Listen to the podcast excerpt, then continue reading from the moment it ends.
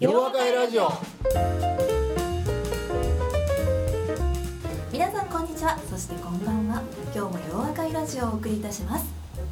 洋和会ラジオは問題解決を学んだ世界中に広がる1万人の皆さんと斉藤先生をつなぐ心と心の架け橋です。この番組のホストは斉藤健一先生。そしてお相手するのは私ユッキーです。それではそろそろ始めたいと思います。皆さんこんにちは。そしてこんばんは。斉藤先生今日もよろしくお願いいたします。どうもよろしくお願いしますね。先生もう早いもので12月ですよ。ああ、師走や幸な。せですね。先生も走るっていう。いやいや、俺はいつも走ってんねん。そうですね、うん。走りましたよね今年も。いや、ほんまに、なんかな、忙しかったな。忙しかったですね。俺ね、この洋和会絡みがものすごい忙しかったと思うわ。すいません。ちょっと振り返ってみますと。なんでやねんって思いながら振り返ってや1月沖縄から始まり。ほら見てみ。1月沖縄行って俺な海パン持って行ってプール行こう思ったらな今冬ですからプール開いてませんってええみたいな。いくらなんでも沖縄でもですね、そうそうあの俺本当どんくさかったな。はい、ちょっと暖かかったかなぐらいですよね。はい、1月の沖縄から始まり、うん。2月は大阪とそして今年も行きましたグローバルなバンコクですね。コクに行ったよな。はい、そしてちょっとお休みがなくて3月に京都で公開収録をし、そうやね。はい、あの時僕熱が出てて風邪ひいてんのに、ね。はい、我慢しながらなみんなをお会いさせなあかんから。先生辛そうな中、はい、超辛かったよ。こう反転をみんなで来てたんですね。そうそうそうそうそうはい私もなんとこう仕事でいろいろありまして、うん。あのギリギリ到着だったっていうそうだったよな。はい。うん。楽しかったですけれどもうんね、楽しかったはい俺は、またやりたいですね、うん。まあ京都がええのか今度場所変えるかまたね。はい。みんなで考えよはい、3月は京都の公開収録で、えー5月は東京の洋和会ですね。で7月名古屋そして9月が福岡。10月にハロウィンパーティー。パーティーやったな。はい、で11月に実学会、うがあって、はい、もう毎月何かやっているような状態で。それ以外にこのラジオの収録やってるやろ？はいちょっと待ってよあの先生のこうグラフあのパイグラフっていうんですかねあれのこう洋和会っていうところがすごいボリュームを占め入てねなってるような気がしますね。はい。もうで確かに12月だけじゃなくてこう一年中走ってる感じですね。本当だね、はい、一年中師走な感じですね。うんはい。今年もいろいろありましたけれどももうもう来年すぐですから。そうだな、はい。来年はさらにパワーアップしていきたいなと。あのはい。そんなに俺の尻叩いてどないすんねや 途中で俺パタって言ってもたらどないすんねやみたいなパタっていかないようにこういろいろ考えます。あのスタッフがあの走り回りますので。いいやちゃうな俺なんか走ってるような気がするんだけどない。先生はもう悠々とこう座っていていやいやそんな場面って俺あんまり経験してんねそうですね。本当走らせてしまった一年でしたいけやれどいやも先生はじゃああの来年はどのようにもっとゆっくり行こうですかね。ういやいやそれは本当はねね。ゆっくり移行ができればいいねんけど、でもむしろねまた洋和会は新しい取り組みをいろいろ今考えてんねんや、えうん、ちょっとみんなから反対意見が出るかもと思いながらちょっと新しいこと考えようと思って、えはい。それはまだ発表できない。そりゃできへんやろ。誰も言うてへんねん 楽しみですけれどもね、うん楽しみ楽しみ。はい、来年もまた洋和会洋和会ラジオともパワーアップしていきたいとそうだね。はい。よろしくね。ゆっきーちゃんな。大変やのにな、ええもう3周年ということで。え3年経ったんですよね。だから4週4年目に入り4ました年目に入るわけか。はい、そうですよ。12月24日の収録でで始まったので。うん洋和会バッジ4つあるであれ？だから2015年で来年で5つ目のバッジだそうなですね。になるんですっけ？なるんです。ラジオはそうラジオはそうですね。ラジオはその後だったんで。ああラジオはその後やったからな、はいほんなら洋和会のあ集まりの方が一番最初やったんか最初ですね。ああ、はい。そうかそうかはいそうかそうか、ヨの東京とかが始まった後にもっと何かやれないかって言ってラジオが始まったあそうだよな、はい。俺全然意味不明やってん。ラジオって何？何を言ってんねんやみたいな。勝手にラジオやっといたらええやん。思ったらなんかこんなんで質問されて答えなあかんみたいな。それもその場で答えなあかんみたいなな。ぶっつけ本番ですからね。ね。私も今までのあのラジオのお仕事の中で一番ハードですからね。そうだよな、はい、うん。もう頭フル回転ですからね。何よりも多分この時間が一番こう頭働いてるんだだよなっていう、はい。うん。もしかしたらこう大学院で勉強してた時より働いているかもしれない面白い面白い。はいかもしれないですね、うんでも来年もじゃあますますチャレンジングな一年にしていきたいということで、今年一年本当にありいえこちらこそありがとうございました。今年最後のゲストになりますね、うん。はい、えー LTE で学ばれている漢字がですねすごく難しくってですね、うん。はい、なんてお呼びすればいいか最初わからなかったんですけども、うん。財馬正隆さん。財ってあの財務の財にうん。満ちるっていう字を、うんすごくおめでたい。最後にふさわしい。めちゃめちゃおめでたいですね。なんかこちらまでなんかチャリンってきそうな。チャリンかいな。この札じゃなくてチャリンかいな。ここがやっぱりこう先生と私の違いですかね。そんなことない。でもすごくあのおめでたい感じのあほんまや。その下の名前はどういうえー漢字書く正んや隆さんはですね、真実の真にあの貴族の貴っていうまたこう高貴なお名。なんかこれ名前負けするやろ何をおっしゃってるんですか？あの名前通りぴったりのすごく素晴らしい素敵な。それを今から俺感じたいと思ってはいまだ話してませんからはい。今から感じられる。そうです。プレッシャーが今どんどんかかってます、いやいやかかってるかかってるはい、最後の大鳥をとか言ってまたこうね、うんあのプレッシャーをかけてしまいますけどはい、財馬正隆さんです。よろしくお願いいたします。どうもようこそいらっしゃいませ。いらっしゃいました。ん。簡単にはい、あのうん。自己紹介をお願いいたします。はい、えー問題解決必須スキルコースで学んでおりました、えー、財馬正隆と申します。はい。どうも。いや僕この人の顔よう知ってんねんあ、そうですか。うん。はい。実際にお目にかかるのは3回ぐらいなんですけど。そうかな、はい、うん、ものすごい特徴あるね。そうですか。あのはい。このいでたち。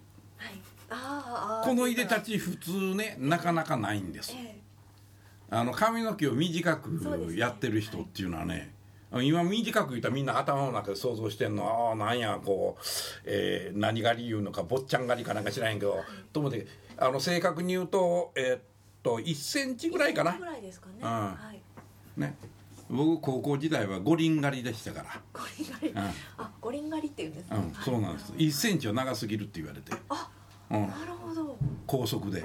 男子校だけやったんやけどね。あだからいつもツルツルやったよあ、なるほどですね。うん。これはこれでこう。うん。だからねやっぱり自分のスタイルをこう持ってるわけやそれでいつもこのジャケット着てますねこの人は。あ、いつもは来てないあそうか。合わしてほしいもんやな。先生に来ると、あね、お会いする時だけ。あそうやったっけ？そうですねほな僕が会う時はいつもジャケット着てるんや先生に会うからって。はいうんそうかやっぱりそうですよね。そうですねはい。はい先生に会う時にはおしゃれしてくるんですよね。いやーいいねはい。あ、そうなんですね。はいなのでこのいでたちでっていうう。んいやもうねはい。この顔で覚えてんちゃうねこの全体の雰囲気で彼を覚えてるねなるほど。でも俺名前と初めて一致してん なるほどですね。名前は名前でこう印象はあり普通ますよね。そうそうそうそうそう。はいどんな人やろうと思うもんな、ええ。これはもう絶対ね太ってたと太ってると思ってたよこの名前から。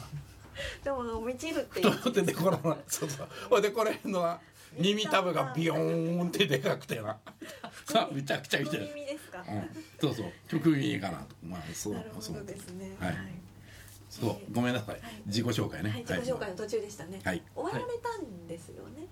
という終わられてないん終わられてないですね。もちろんね。はい。はい。今ま学ばれてる時学びました。受講終えましたよ。終わってるんですが。はい。はい。学んでる途中という。はい。はい。です。うん。はい。実践中。はい、先実践中生ですね。はい。ではい。はい。で、えーそうですね。先生のまあ印象とか、うん。はい。は、えーまあ問題解決ってすごく難しいことなんですが、まあ、講義を見てると、まあ、先生がすごい面白い感じでうん。進めてくれてて、問題解決って実は簡単なんじゃないかと勘違いしてしまうことも まあまあまあまああったりしたんですがうんうんうんうん。まあねどんどんうん。続けていくにあたって、いやそんなことはないと。やはり難しいと。ああそれか。ところで、はい。うん。でちょっとね挫折しちゃうとこことっていうのも多々あったかもしれないですけど、まあ斉藤先生ね、のあの励ましとかそを、はい、思い出して、まあ、またやろうかなというふうに、あっていうところで、はい。まあ、一応は続けてこれたかなというふうに思っております。なるほど、はい。それであとなんかえらい一生懸命やってくれてんねんもんな。そうですねほほんの少し、えー書き起こしをそうそうそうそうさせていただきました。ラジオの書き起こしですか？そうあそれはそれは。これねあれはものすごく大変らしいよ。ですね。はい。そらもう普通はできへんやろ。あのーワードでされてますかね？あの先生の言葉を書き起こしていたらまあ真っ赤になるってよく言うあそうそうそう。なんかそれね。関西弁ワードが欲しいって言ってますよね。うん。そうだよな。はい。うん。まあ大変やな。ほんまご苦労さんやと思うわ、はいね、この会話を聞いてそれをね書き起こして本当大変ですよね。そうですね。書き起こしそのものは実はそんなに大変ではないんですけど、うん。このラジオの雰囲気というか、まあ、先生のこのトークのパワーというかそういうところを実際にこう文章に起こすっていうところがすごく難しくて、はい。そうなんですよね。単純に書き起こしてるだけではないんですよね。そうです皆さんちゃんと、ちゃんと見抜いてるなえー素晴らしい大したもんやなさすが。さすがやな。さすがですね、うん。はい。あの実践されてますね。うん。僕もそう思うわ。言ったことだけではないっていうのがよく分かってるっていうところですね。そう。ありがとうございます。なるほどはい。ではではでは。はい、せっかくなのでここにはい来ていただいたので、最後の今年最後の質問を。はい。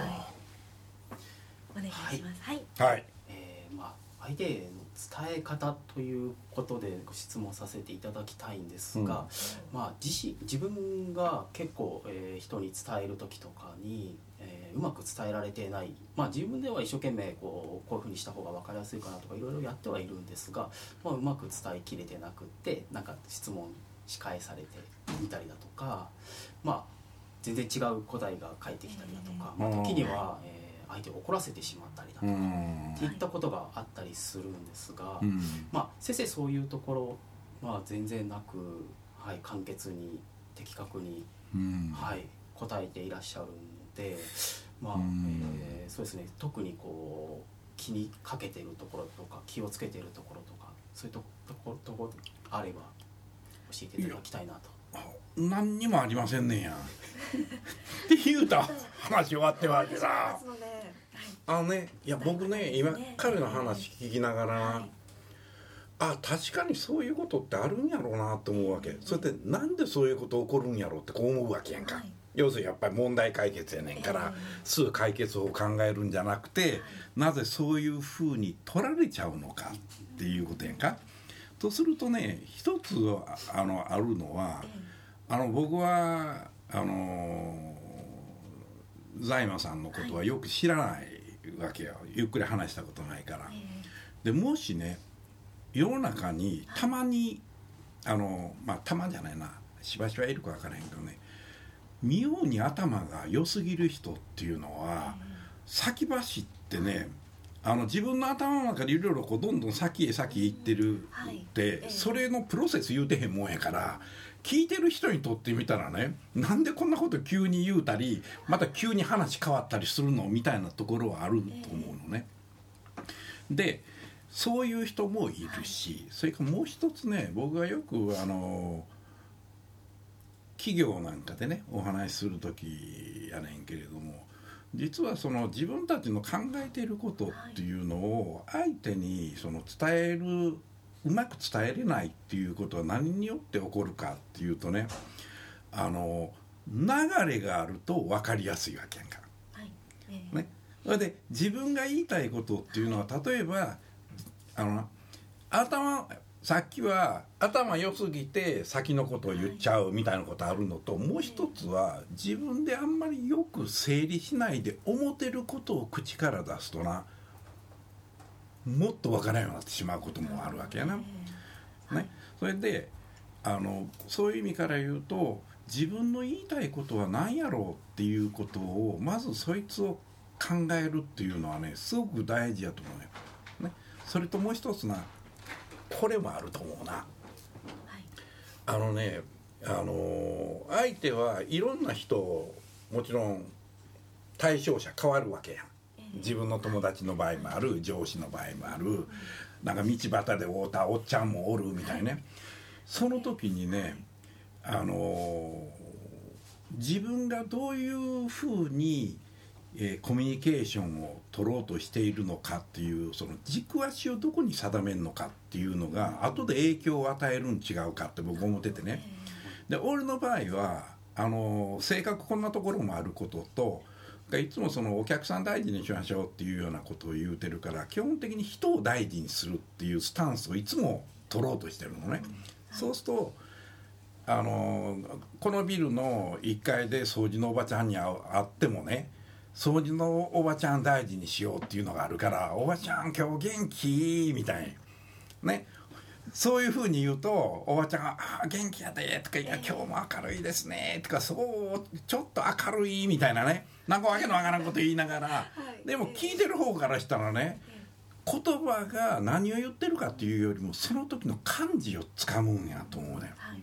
ね、でこれが例えば上司なんかの場合に何が起こってくるかっていうとそこで身構えてるとかな。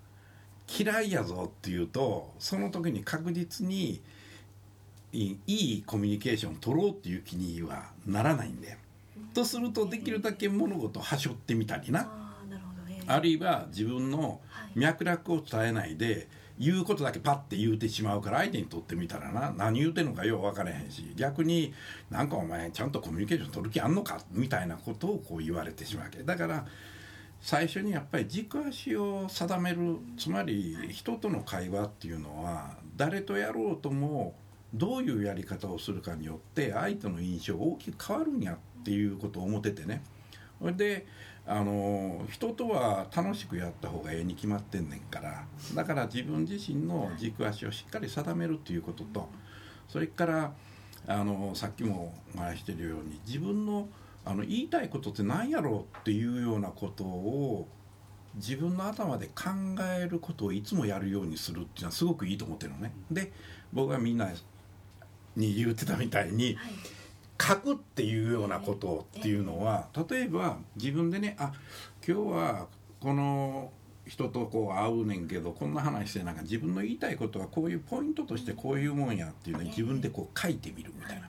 そういうことをしてるとね書くっていうのは僕があのよく言うように自分の脳にインプリントしてることになるからだからそれは頭の中にこう記憶としてこう残ってるでその時にやっぱり物事は流れがあった方がええから、はい一つのこのストーリーのような形でこう喋っていく。でその時はな自分で練習するとええと思うねんけどあのーまあ言いたいことポイント決めとくでもかめかめへんし誰かこの人にこういう喋り方してみようっていうのはいっぺん自分でね誰もおれへん時な。はい。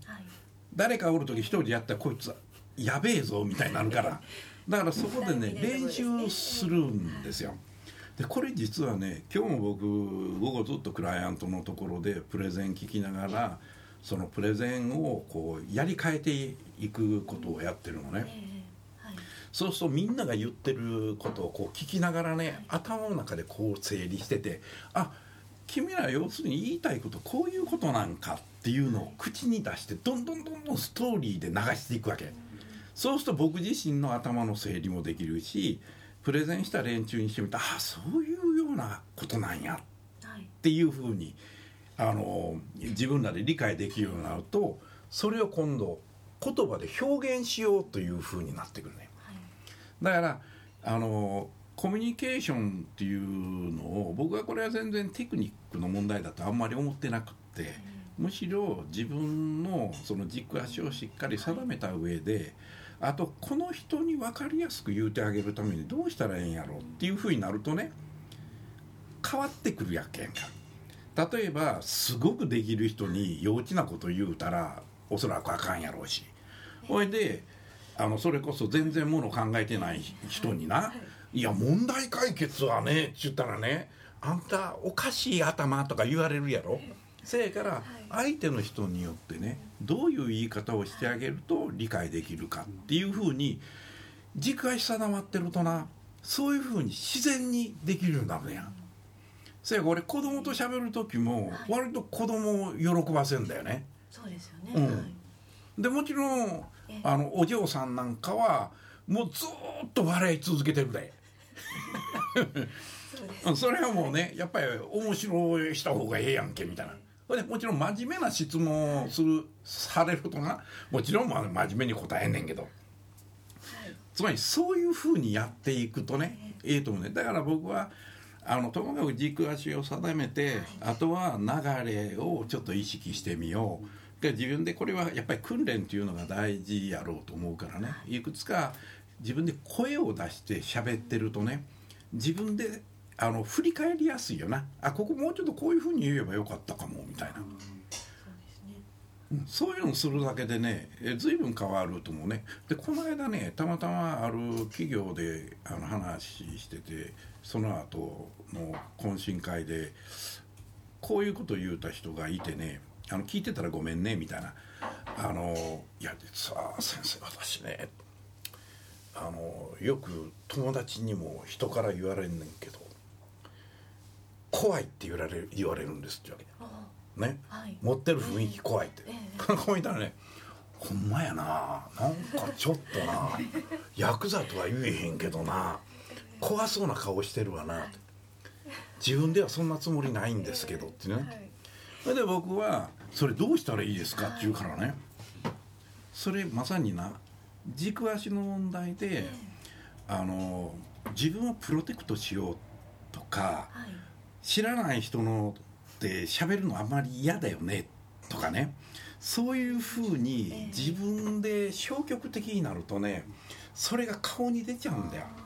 だからこの辺に縦じわがこう寄ってな目がなんかこう三角とか言えへんけどさせやからもっとねええ。自分の軸足を定めるつまりは人と会えることは楽しいことやとかね。はい。そういうふうに思うとな顔つき変わってくるもんやで。だってあのいじめられた猫とか犬ってものすごい顔してるじゃん。なところがすごくいい飼い主と一緒に暮らし始めるとなすっごくいい顔になっていくやん。はいほんでそのうち親が動物に似るようになってこれどないなってんねんみたいなんだけどさ。はいそうですよねうん。ここに来られる方みんないい顔してこうね話してくださいますもんね。そうそうそうそうそうそうだから僕はあのコミュニケーションは難しいことではなくてねむしろ自分がどういうあの軸足で人と接するのかっていうところをまずしっかり決めないと。なだからあの人から物を奪うんやと思ってるといつもそんな顔したあの、人になってしまうんちゃうのかなと思うよね。だからもう俺なんかもう基本的にな人を大事にしたら大事にされんねんもん。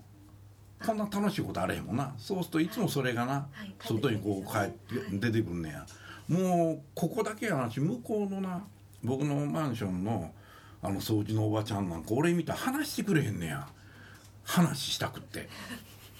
ずーっとなもうそれでこの間なスーツでネクタイやってあれ卒業式の時やったよ大学に。あのねはい。大学もそうやったんほんなら「あれ社長さんどうされたんですか今日は」とか言って「いや実は僕ねあの大学院と学部で教授やってんですよ」って「ええー!」みたいな「あのねそうなんですよね。そんなに教授されてるっていうからすごくねできる方だと思ってたけどそういう人に限って腰が低いんですよね。俺腰が低いんかみたいに俺なんか全然腰低くないと思うで。でもそう思っちゃうんだよね。そうですよね、うん。はい。でも先生のこう喜ばせようっていうのがきっとねそうそう。相手に伝わっちゃうんですよね、はい。本当楽しくするのだから僕できるだけねこうそっと乗っておったら会わんようにしようかみたいな。そんなことはないねんけど。そんなことはないですよね、はい。ああなるほどですね。今日はすごくためになりましたね、はい。はい。軸足を定める。ストーリーで話す。うん声を出して言ってみる。そうそうそうそう。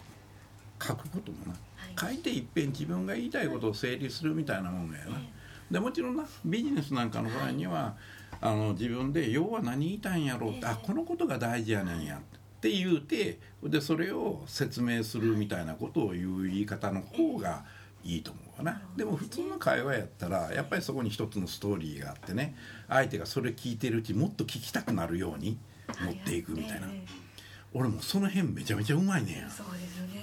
それも本心やからな、ええ。嘘つきちゃうで、うん、マジですもんね。そうやねもう引き込まれちゃいますもんね。そうやねんや。はい、うん。はい、では、あのから実践していただければとね思いますね。のはい。はい、うん。よろしゅう頼んで。はい、うん。今日最後にねあの今年今年最後にですね、うん。あのまた面白いいい話が聞けました。私もああなるほどと。最近書いてばっかりで自分で声出して読んでなかったので、ああ、はい僕はいつも声に出してるよ、はい、もう一回ややろうやり直そうと思いました、はい、はい、ありがとうございましたはい。私の勉ど強にうもどうももなりましたありがとうございました、はい、今日もそして今年一年どうもありがとうございました。ありがとうございました。また来年よろしくお願いいたします。よろしくお願いします。